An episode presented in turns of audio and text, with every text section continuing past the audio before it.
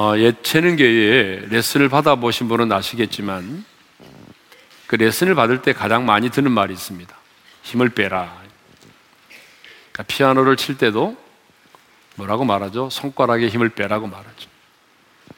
성악 레슨을 받다 보게 되면 목에서 힘을 빼라고 말하죠.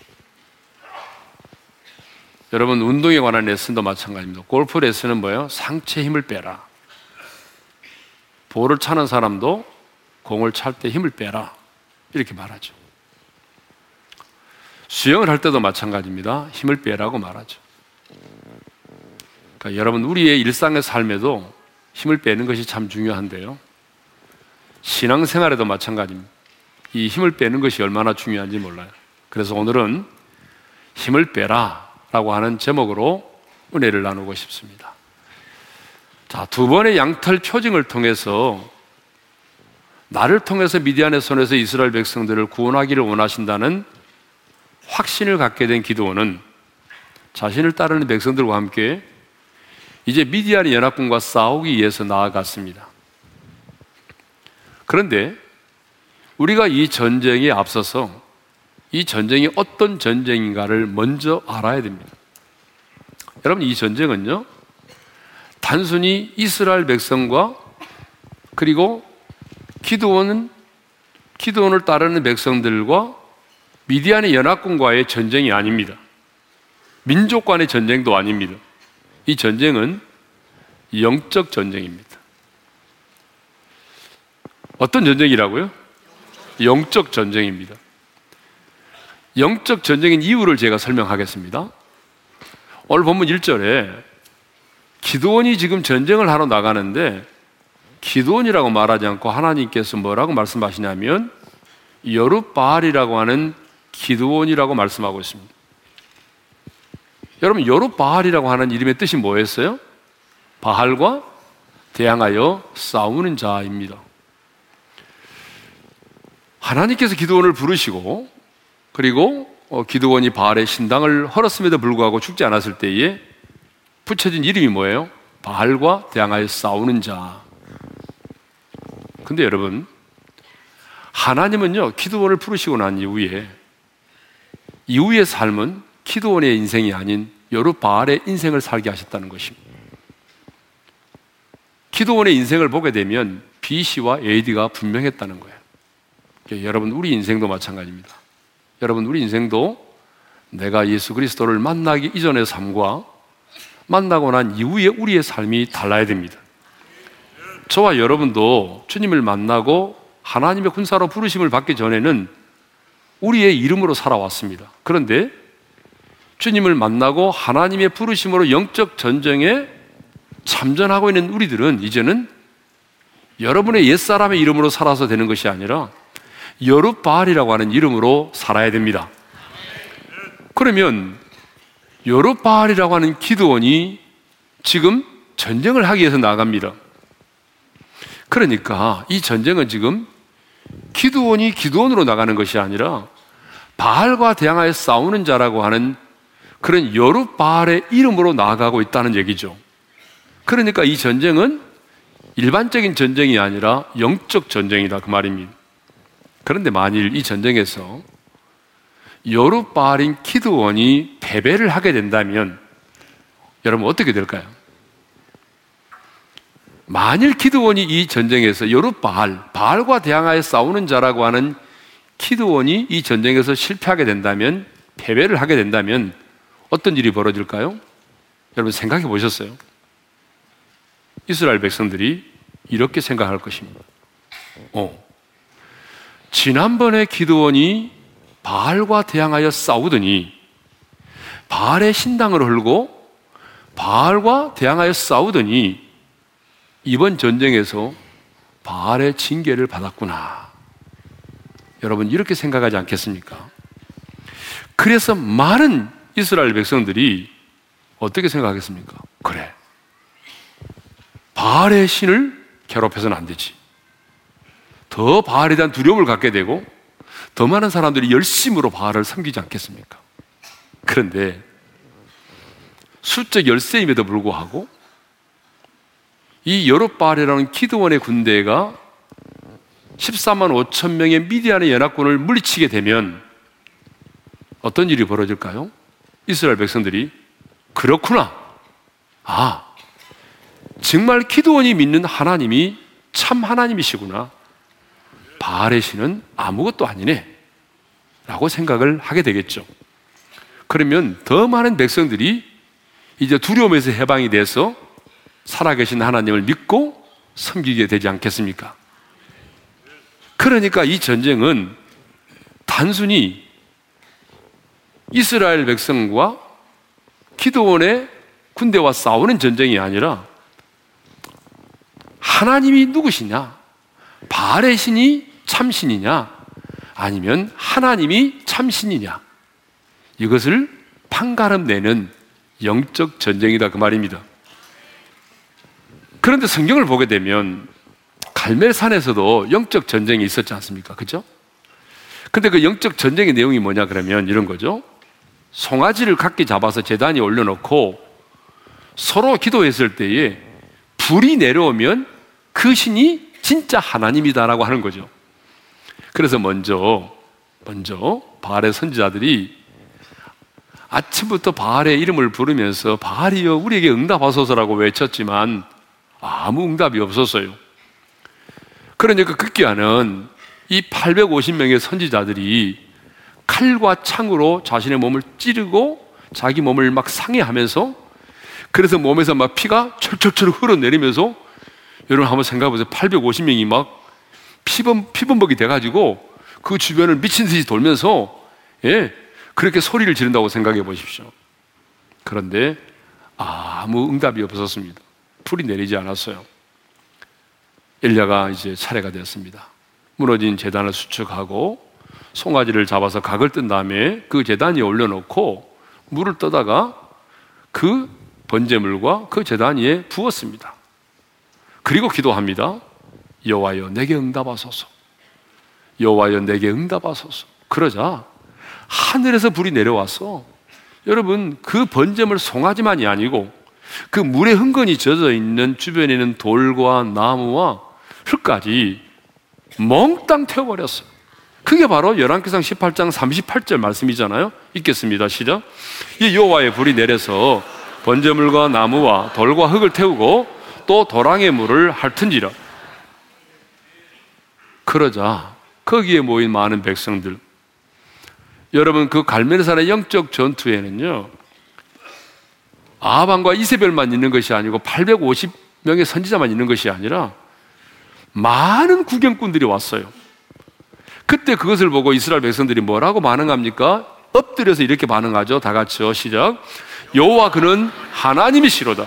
다시 한번 다 같이요. 여호와 그는 하나님이시로다. 무슨 말입니까? 여호와 하나님이 참 하나님이시다 그 말입니다. 그래서 엘리야는 갈멜산의 영적 전투에서 하나님만이 참 하나님이심을 드러냈던 것이죠. 그런데 지금 기드온이 그 영적 전쟁을 하고 있는 것입니다.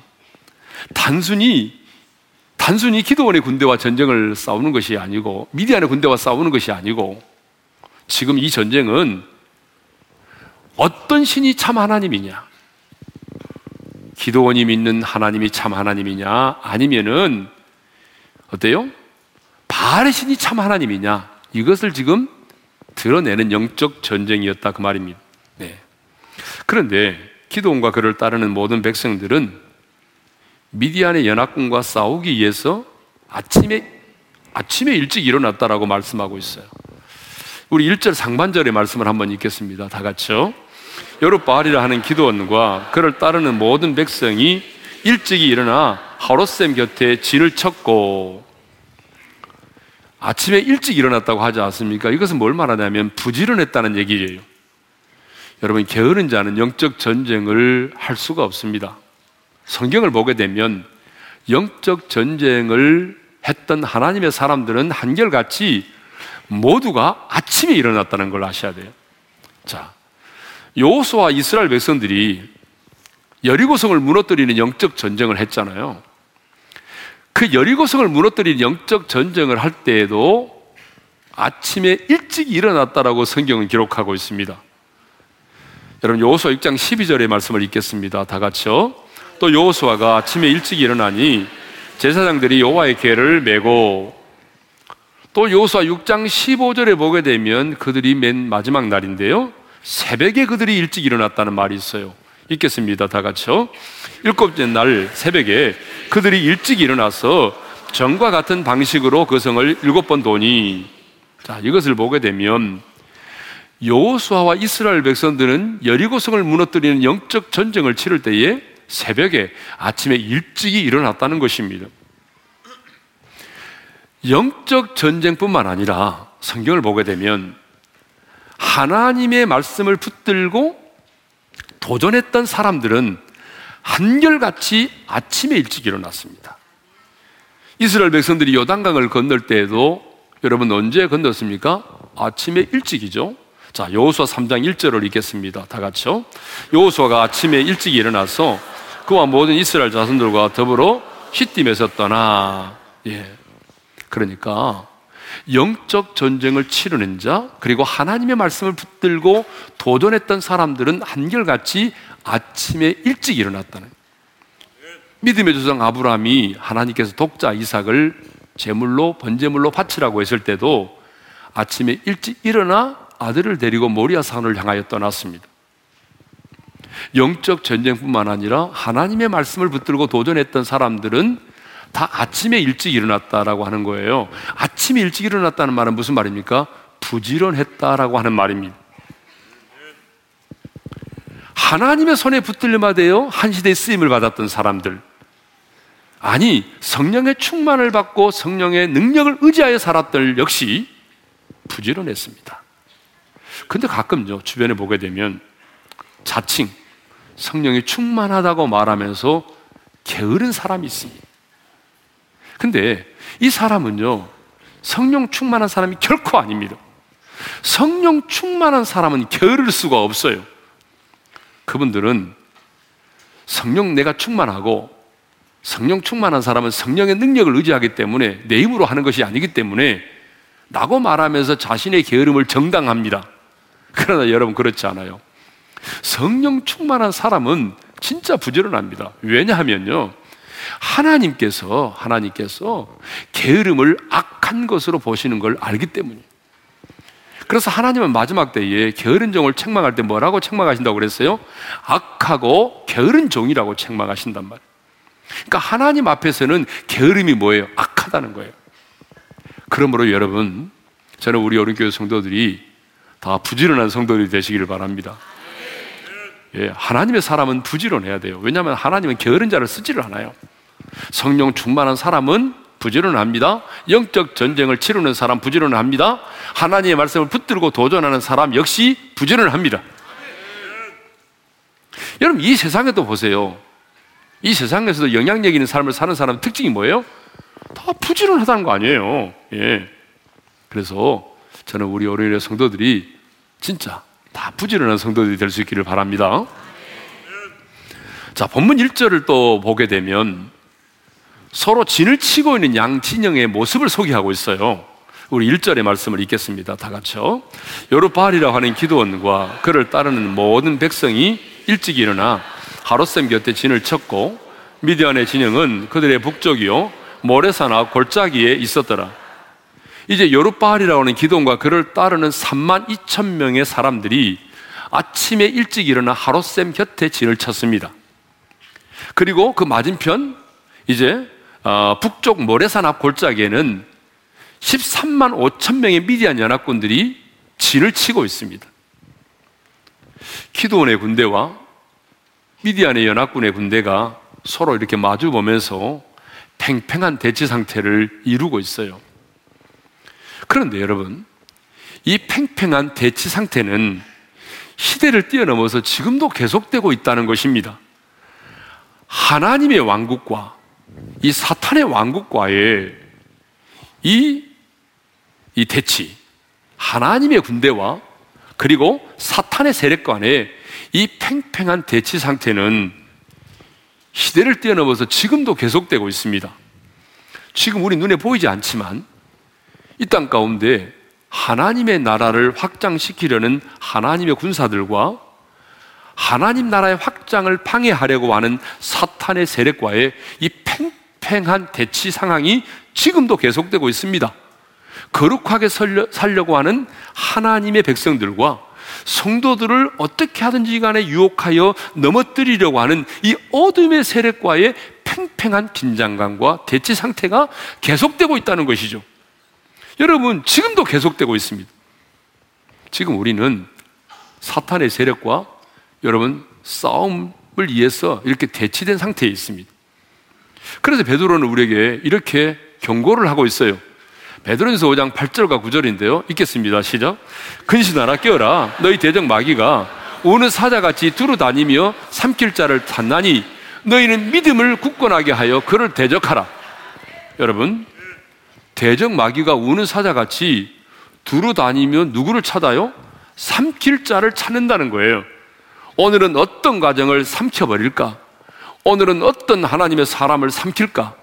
오늘은 어떤 교회를 삼켜버릴까? 두루 다니면서 삼킬 자를 찾고 있다는 거죠. 그러므로 어떻게 하라고 말합니까? 근신하고 깨어 있으라는 것입니다. 믿음을 굳건하게 해서 마귀를 대적하라는 것입니다. 지금 우리는 대치 중에 있습니다. 적과 대치 중에 있습니다. 적과 동침하면 안 됩니다. 언제 적군이 쳐들어올지 모릅니다. 그래서 여러분, 방심하지 마세요. 방심은 금물입니다. 영적인 긴장을 풀지 마세요. 우리의 전쟁은 끝나지 않았습니다. 여러분의 전쟁은 언제 끝날까요? 그러면 여러분이 이 땅을 떠나는 마지막 순간에 끝납니다. 죽음의 순간까지도 영적 전쟁은 계속되는 거예요. 여러분의 영혼이 육체의 장막을 벗는 그 마지막 순간까지 여러분 전쟁은 계속되는 것입니다. 그래, 죽음의 순간까지 우리는 긴장을 풀어서는 안 되는 것이죠. 자, 이제 기드온의 군대가 미디안의 연합군대와 싸우기 위해서 나아가야 하는데, 하나님께서 기드온에게요 아주 납득하기 어려운 말씀을 하십니다. 우리가 성경을 보게 되면 참 하나님께서 상식선에서 이야기할 때가 별로 없습니다. 하나님께서 말씀하실 때 보게 되면 굉장히 좀 납득하고 우리가 받아들이기 어려운 말씀을 하실 때가 참 많이 있어요. 하나님이 기드온에게도 그렇게 말씀하셨는데요. 이 절 상반절의 말씀을 읽겠습니다. 다 같이요. 여호와께서 기드온에게 이르시되 너를 따르는 백성이 너무 많은 즉 내가 그들의 손에 미디안 사람을 넘겨주지 아니하리니. 무슨 말씀을 하셨냐면요, 너를 따르는 백성이 너무 많다는 거예요. 너를 따르는 군사의 숫자가 너무 많아서 내가 그들의 손에 미디안 사람을 넘겨주지 않겠다는 거예요. 지금 여러분 삼만 이천의 기드온을 따르는 용사가 십삼만 오천이라는 미디안의 연합군을 물리치려면 한 사람이 몇 사람을 상대해야 되는지 아세요? 여러분 지금 네 사람 이상을 상대해야 된단 말이에요. 사 대 일의 전쟁이란 말이에요. 사 대 일. 근데 하나님은 그 숫자도 많다는 거예요. 지금은 이렇게 핵무기가 발달하고 최첨단의 신형무기가 발달을 해서 음, 군대의 숫자가 적어도 얼마든지 승리할 수가 있어요. 뭐 미국의 전략 자산인 비 오십이 폭격기, 뭐 요즘에 뉴스에 하도 많이 나오니까 이제 우리도 알고 있잖아요. 이 비 오십이 폭격기 한 대만으로도 북한의 주요 시설을 쑥대밭으로 만들어버릴 수 있다는 것이에요. 그런데 이 비 오십이 폭격기보다 더 무서운 게 있어요. 그게 뭐냐 그러면 죽음의 백조라고 불리우는 비온비라고 하는 건데요, 이 초음속 비행이 가능하다잖아요. 그리고 기체 내부에는 삼십사 톤, 날개와 외부에는 이십칠 톤의 폭탄과 미사일을 장착할 수 있어서 이 재래식 폭격만으로도 평양 전역을 여러분 초토화시킬 수 있다는 것입니다. 그래서 북한이 가장 무서워하는 게 이 죽음의 백조라고 하는 바로 비온비라고 하는 것입니다. 그런데 여러분 옛날에는 그렇지 않습니다. 그러니까 옛날의 전쟁은 무기가 많이 발달하지 않았기 때문에 숫자가 중요했어요. 왜 육이오 전쟁 때 여러분 우리 국군과 유엔군이 압록강까지 전진했다가 다시 뒤로 우리가 후퇴를 했습니까? 이 중공군의 인해전술 때문이잖아요. 숫자로 밀어붙이는 인해전술 때문에 뒤로 물러설 수밖에 없었어요. 이렇게 싸움에 있어서 숫자가 참 중요했어요. 그 시대는. 일반적인 전투 이론에 의하면은, 여러분 전투할 때 있잖아요. 전투할 때의 공격자의 군사력, 병력과 화력, 이것이 방어자의 세 배가 되어야 승산이 있다라고 하는 것입니다. 이게 일반적인 전투 이론입니다.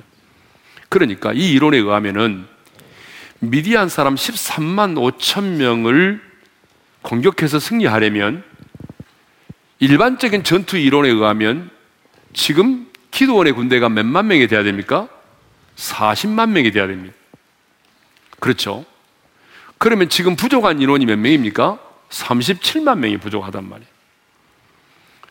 그러니까 하나님이, 야, 너 숫자가 부족하지? 삼십칠만 명 내가 채워줄게. 그게 아니잖아요, 지금. 삼만 이천 명 있는 숫자도 너무 많다. 기도하나 너무 많아. 그렇게 말씀하시는 거잖아요. 근데 그 전적으로 얘기하니까 우리 자매님들이 이해를 잘 못하는 것 같아요. 제가 운동으로 얘기해 볼게요. 운동으로. 어, 근데 또 자매님들 또 축구를 별로 안 좋아한다고 그러잖아요. 자, 축구 몇 명이 하죠? 열한 명이 합니다. 그런데 열한 명이 축구를 하는데 레드카드를 받아가지고 한 명 내지 두 명이 퇴장당하면, 여러분 그 경기에서 승리하는 게 참 어렵습니다. 그렇죠? 그런데 지금 기드온의 군대와 미디안의 연합 군대를, 이 비율을 축구로 이야기하자면요, 어떤 비율이냐 하면 열한 명과 세 명이 싸우는 축구 경기입니다. 이제 이해가 되십니까? 예. 열한 명과 세 명이 싸우는 경기입니다. 그러면 세계에서 가장 축구를 잘하는 세 사람 있잖아요. 메시, 호나우두, 호나울두, 호날두, 네이마르. 이런 세 사람이, 축구를 잘하는 세 사람이 말이죠, 우리나라 국가대표 열한 명과 싸우면 여러분 누가 이길 것 같아요? 여러분 이 세 사람과 우리나라 국가대표 열한 명하고 싸우면 누가 이길 것 같아요? 세 명이 이긴다고요? 저는, 제가 생각할 때는 분명히 국가대표가 이깁니다. 그런데 하나님은 뭐라고 말씀하십니까? 세 명도 많다. 골키퍼만 남겨라. 그렇게 말씀하시는 거죠. 골키퍼만 남기고 다 돌려보내라는 거 아니에요? 삼만 이천도 너무 적은데 돌려보내라는 거죠. 사실 기도는 전쟁에 있어서 숫자가 얼마나 중요하다고 하는 거 알고 있었어요. 그래서 여호와의 영이 임하자 나팔을 불었습니다. 그랬더니 사람들이 모였어요. 근데 숫자가 많지 않았잖아요. 그러니까 나팔 소리가 들리지 않는 곳에 사람들을 보냈잖아요. 그래서 더 많은 사람을 모이게 했잖아요. 그러니까 기도원은 알고 있었어요. 숫자가 필요하다, 더 많이 필요하다. 물론 성령께서 보내주셨지만 어떻게 모았습니까, 이 사람들을? 이렇게 힘겹게 어렵게 모아놓은 삼만 이천인데 하나님께서 하시는 말씀이 뭡니까? 너무 많다, 돌려보내라. 그래서 여러분 삼 절에 보게 되면 돌려보내는데 삽시간에 몇 명이 돌아간지 아십니까? 이만 이천 명이 갔어요. 여러분, 여러분 같으면 싸워야 될 숫자가 너무 많으니까 돌려보내라, 이 하나님의 말씀을 여러분 진짜 아멘으로 받아들일 수 있겠습니까? 지금도 아멘을 못하잖아요. 이 다니엘 기도의 기간인데도. 예? 이거 쉽지 않습니다. 왜냐하면 지금의 숫자도 부족한데 하나님께서는 너무 많다, 돌려보내라. 기도원의 입장에서 보게 되면 얼마나 기가 막힌 일입니까? 상식적으로도 이해가 안 되는 말씀이잖아요. 그렇다면 하나님께서 싸움에 앞서 싸워야 될 숫자가 너무 많다 라고 말씀하신 그 의미가 뭘까요?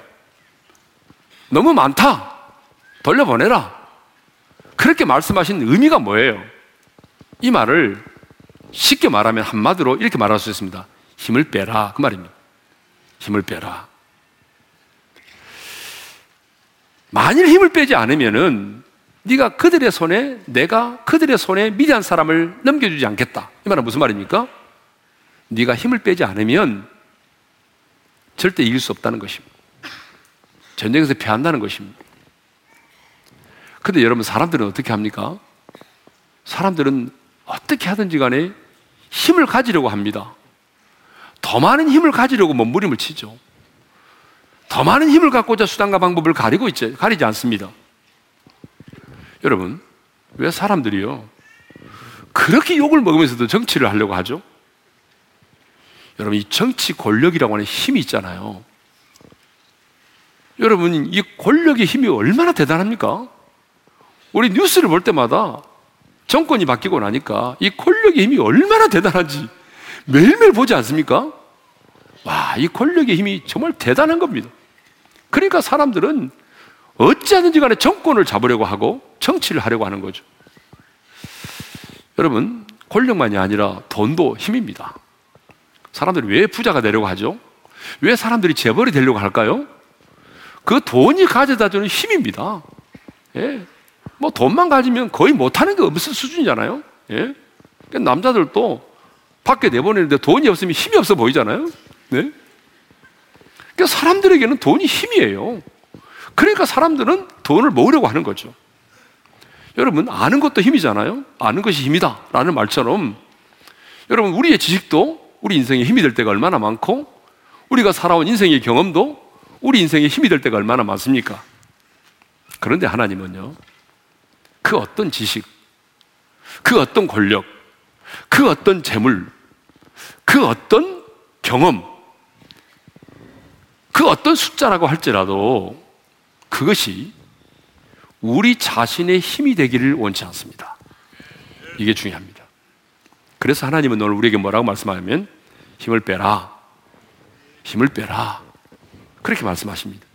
네가 가지고 있는 그 힘을 빼라, 네가 나보다 더 의지하고 있는 그 힘을 빼라. 그런데 문제는요, 힘을 빼는 것이 그렇게 쉽지 않다는 것입니다. 만만하지 않아요. 자, 모세를 보십시오. 여러분, 모세에게서 힘이 빠지는데 몇 년 걸린지 아십니까? 사십 년 걸렸습니다. 여러분, 모세가 힘이 빠질 때까지 하나님은 사십 년 동안을 기다리셨어요. 그래서 미국의 유명한 붕사였던 디 엘 무디 목사님이 모세에 대해서 이렇게 말을 했어요.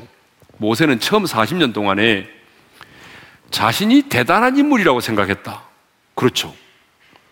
그리고 그 다음 사십 년 동안에는 자신이 아무것도 아니다라고 하는 것을 알게 되었다. 진짜 맞죠? 예? 성경을 아는 사람은 고개를 끄덕일 거고, 모르는 사람은 이게 뭔 말이야? 이런 사람이 있습니다. 그리고 마지막 사십 년 동안에는 아무것도 아닌 자를 하나님이 들어쓰시면 권능자가 될 수도 있다 라고 하는 것을 알고 살았다는 것입니다. 그렇습니다.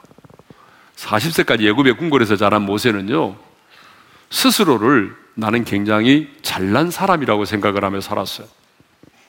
그래서 마흔 살에 자기 동족 히브리인이 얻어맞는 것 보고 혈기로 그 동족을 때리는 사람을, 애굽 사람을 쳐 죽이지 않습니까? 그런데 그 일로 인해서 도망을 가게 되고 미디안 광야에서 사십 년을 살았습니다. 양떼를 치면서. 그 미디안 광야에서 양치기가 돼서 사십 년을 지낸 후에, 아, 정말 나는 이제 아무것도 할 수 없지. 내 인생의 나이 팔십에 내가 뭘 할 수 있단 말인가. 그래, 나는 정말 할 수 있는 게 아무것도 없어 라고 생각하는 그 순간 하나님이 찾아오셨어요. 그리고 모세에게 네 백성을 애굽에서 이끌어내라고 말씀하셨습니다.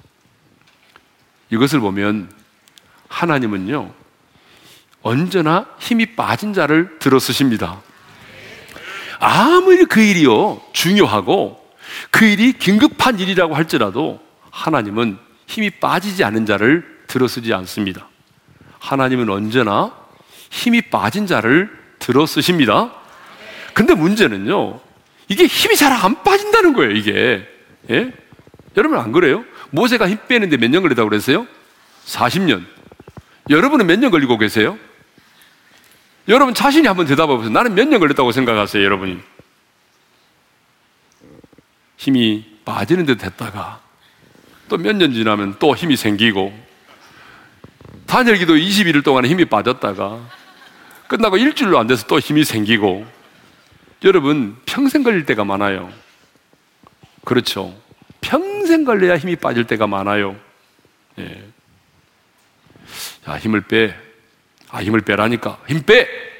이 말에 힘을 뺄 수만 있다면 얼마나 좋겠습니까?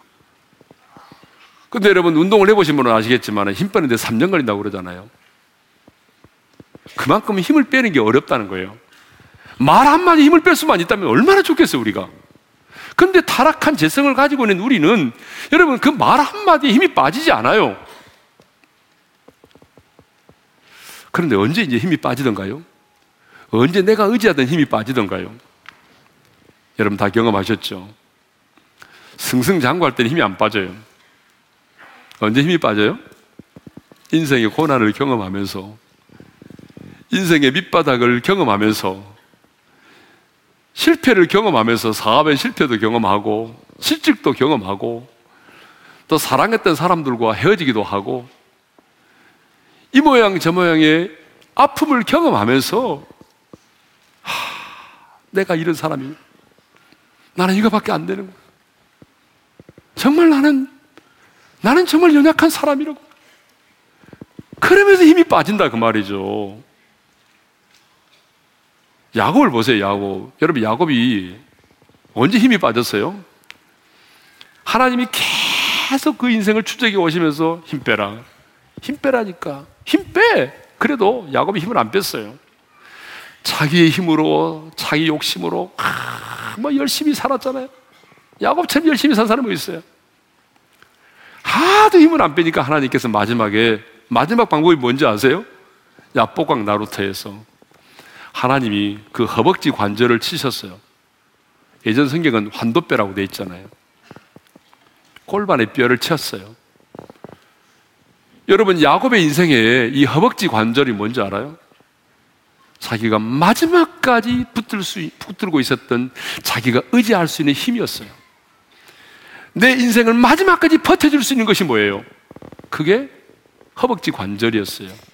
그런데 하나님은 그걸 쳤어요.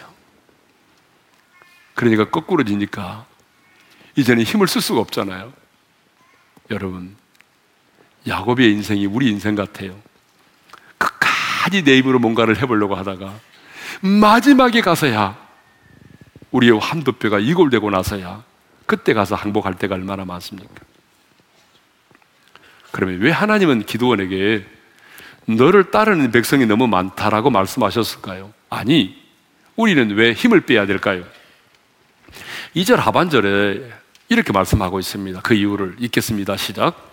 이는 이스라엘이 나를 거슬러 스스로 자랑하기를 내 손이 나를 구원하였다 할까 하면이라. 왜 하나님이 너무 많다, 돌려보내라, 힘을 빼라 이렇게 말씀하시냐 그러면, 우리가 힘 있는 거 꼴보기 싫어서가 아니에요. 예? 우리가 너무 많이 가지고 있는 것 보기 싫어서가 아니고, 내가 가지고 있는 그것, 내가 의지하는 그것이 내 힘이 돼서 내 힘으로 내가 이겼다, 내 힘으로 내가 감당했다, 스스로 자랑할 수 있기 때문이라는 거야. 여러분 실제로 그렇습니다. 삼만 이천 명의 병사가 십사만 오천을 이겼다고 한다면 그들은 이렇게 말했을지 모릅니다. 하나님께서 이기게 하셨다라고 말하지 않고, 그런 생각을 버리고, 그래, 우리 전술이 좋았어, 항아리 전술이 너무 좋았어, 햇불 전략 너무 좋았어, 어? 우리가 용맹했잖아, 우리가 숫자가 열세였지만 우리 두려움 없이 나갔잖아, 그 우리의 용맹성, 우리의 전술, 이것 때문에 우리가 승리할 수 있었어. 여러분, 이렇게 말할 수 있다는 거죠. 얼마든지 승리의 공을 자신들에게 돌릴 수 있다는 것입니다. 그래서 스스로 교만해지는 거죠. 하나님의 은혜로 시작했다가 하나님의 은혜를 잊어버릴 때가 얼마나 많은지 모릅니다. 이것을 보면 교만은 멀리 있지 않아요. 교만은 멀리 있지 않아요. 타락한 우리 인간들은 조금이라도 뭔가를 이루면 자신도 모르게 우쭐해지고 자신을 드러내고자 합니다. 여러분, 한국의 대형교회가 이렇게 무너진 여러 가지 이유 중에 하나가 뭐냐면, 우리 교회가 이만큼 성장했다? 라고 하면서 그 숫자를 자랑하기 시작하고, 그 숫자가 어느 순간에 여러분 권력이 됐어요. 그러는 순간에 여러분 교회는 무너지는 것입니다. 저는 단열기도회를 섬기면서 너무 하나님이 주시는 그 감동과 기쁨도 있지만은 사실 굉장히 염려하면서 기도하는 것이 하나 있습니다. 그것이 뭐냐 그러면 일만여 교회가 함께 기도하는 이 단열 기도회의 사역의 열매가 자칫 잘못하면 우리 모두의 우상이 될 수 있다는 것입니다. 이 사역의 열매가 우상이 되면은 안 된다는 거죠. 이 다니엘 기도회는 하나님이 계획하셨고 하나님의 선한 열심으로 하나님이 이루셨어요. 그런데 누구를 통해서 우리 교회를 도구로 사용하시고 여러분 한 사람의 희생과 헌신을 도구로 사용하셔서 하나님이 이루신 거예요. 그러므로 영광을 받으실 분은 하나님이셔야 됩니다. 그러므로 우리는 끝까지 우리는 끝까지 겸손하게 한국교회를 섬기고 모든 영광은 우리 하나님께만 돌려야 되는 것입니다. 그러면 우리의 섬김과 사역이 우리 모두에게는 복이 되겠지만 이것이 또 하나의 우리의 우상이 되고, 봐라 우리가 얼마나 수고했는지 우리의 어떤 헌신과 우리 열정을 드러내고 자랑하면 이것은 우리 모두에게 화가 될 수 있는 것입니다. 하나님은 영적 전쟁을 치르는 우리에게도 오늘 말씀하십니다.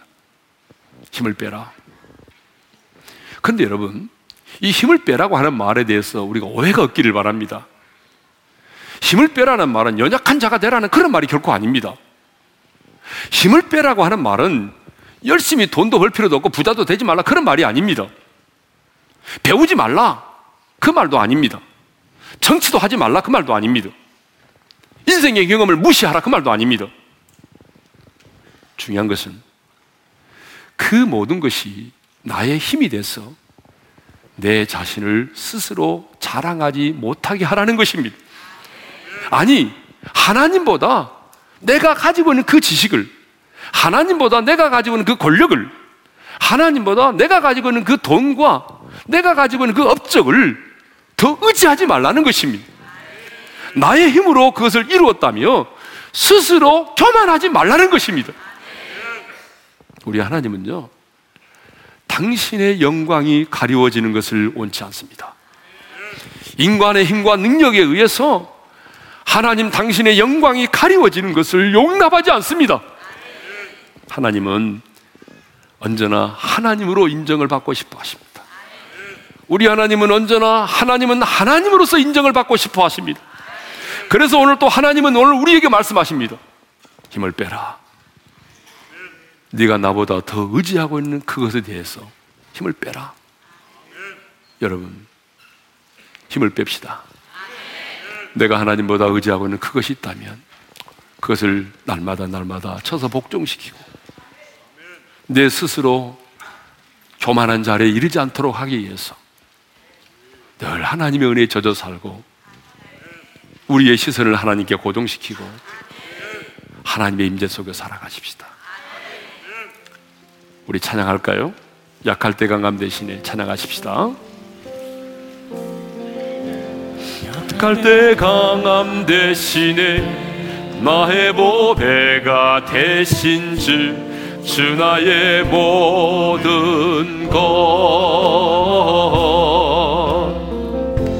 주 안에 있는 보물을 나는 포기할 수 없네. 주 나의 모든 것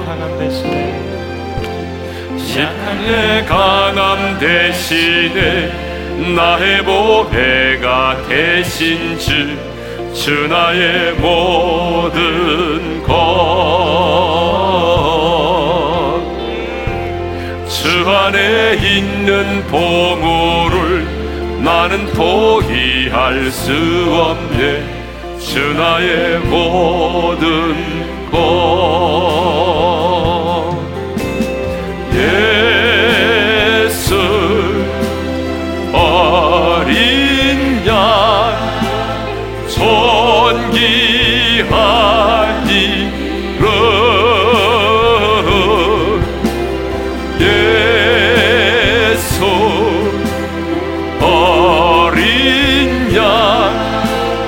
존귀하니 예수 예수 어린 양 존귀하니 로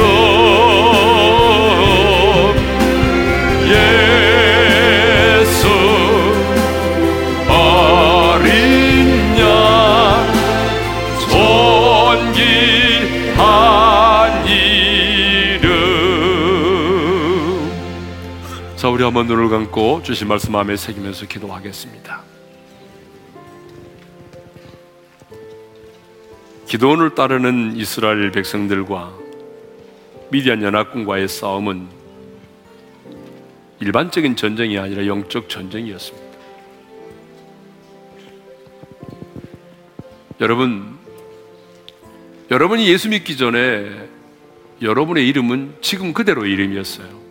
그런데 하나님이 여러분을 부르시고 하나님의 군사로 부르시고 난 다음에 하나님은 여러분이 옛사람의 이름으로 사는 것이 아니라 여룻바알이라고 하는 이름으로 살기를 원하십니다. 그러므로 우리는 영적 전쟁을 치르고 있습니다. 팽팽한 긴장감 속에 있습니다. 그래서 성경은 근신하라 깨어라고 말합니다. 주님, 내가 영적 전쟁의 한복판에 있음을 알고 근신하며 깨어있는 삶을 살기를 원합니다. 영적으로 방심하지 말게 하시고 늘 깨어있는 자가 되기를 원합니다. 두 번째로, 하나님께서 기도원에게 너무 많다, 무슨 말입니까? 힘을 빼라, 그 말입니다. 왜냐하면 내가 그 힘을 갖게 되면 내 힘으로 이루었다고 생각할 것이기 때문이죠. 이 말은 배우지 말라는 말도 아니고 부자가 되지 말라는 말도 아니고 유명해지지 말라는 말도 아닙니다. 문제는 그것이 나의 힘으로 이루어졌다고 생각하고 스스로 자랑해 줄 수 있기 때문입니다. 하나님은 그런 사람을 절대로 쓰지 않습니다. 하나님이 쓰시는 사람은 뭡니까? 힘이 빠진 자입니다. 주여, 내가 하나님보다 의지하는 것이 있다면 오늘 또 그것을 십자가 못 받게 하시고 끝까지 하나님 앞에서 겸손하게 하시고 하나님의 은혜 안에 살게 도와주십시오. 우리가 단절기도의 기간이니까 목을 좀 아끼기 위해서 오늘 또 좀 잠잠히 작은 목소리로 한번 기도합시다. 함께 기도할까요? 하나님 아버지, 감사합니다. 오늘도 우리에게 귀한 말씀을 주셔서 감사합니다. 주님, 우리의 삶이 영적 전쟁이라는 사실을 늘 확인하게 도와주시고 그래서 우리가 깨어서 근신하며 기도하는 삶을 살기를 원합니다. 뿐만 아니라 주님, 우리 안에 내가 가지고 있는 그 어떤 것 때문에 하나님을 의지하기보다는 내가 그 어떤 것을 의지하고 있다면 오늘 그것을 내려놓을 수 있기를 원합니다. 때로는 인생의 고난을 경험하면서 인생의 아픔을 경험하면서 내가 하나님보다 더 의지하는 것이 있다면 그것을 십자가 못 받게 하시고 그래서 정말 내가 할 수 있다고 하는 그 힘이 빠지기를 원하고 내 힘이 아닌 하나님의 은혜로 하나님의 힘과 능력으로 그 모든 일을 감당해내는 우리 모든 성도들이 되게 하여 주옵소서. 이제는 우리 주 예수 그리스도의 은혜와 하나님 아버지의 영원한 그 사랑하심과 성령님의 감동 감화 교통하심이 내 삶이 영적 전쟁임을 알고 늘 깨어서 기도하고 내가 가지고 있는 그 힘을 십자가에 못 박고 이제는 내 힘이 아닌 하나님의 은혜와 하나님의 능력으로 살기를 원하는 모든 성도들 위해 이제로부터 영원토록 함께 하시기를 축원하옵나이다. 아멘.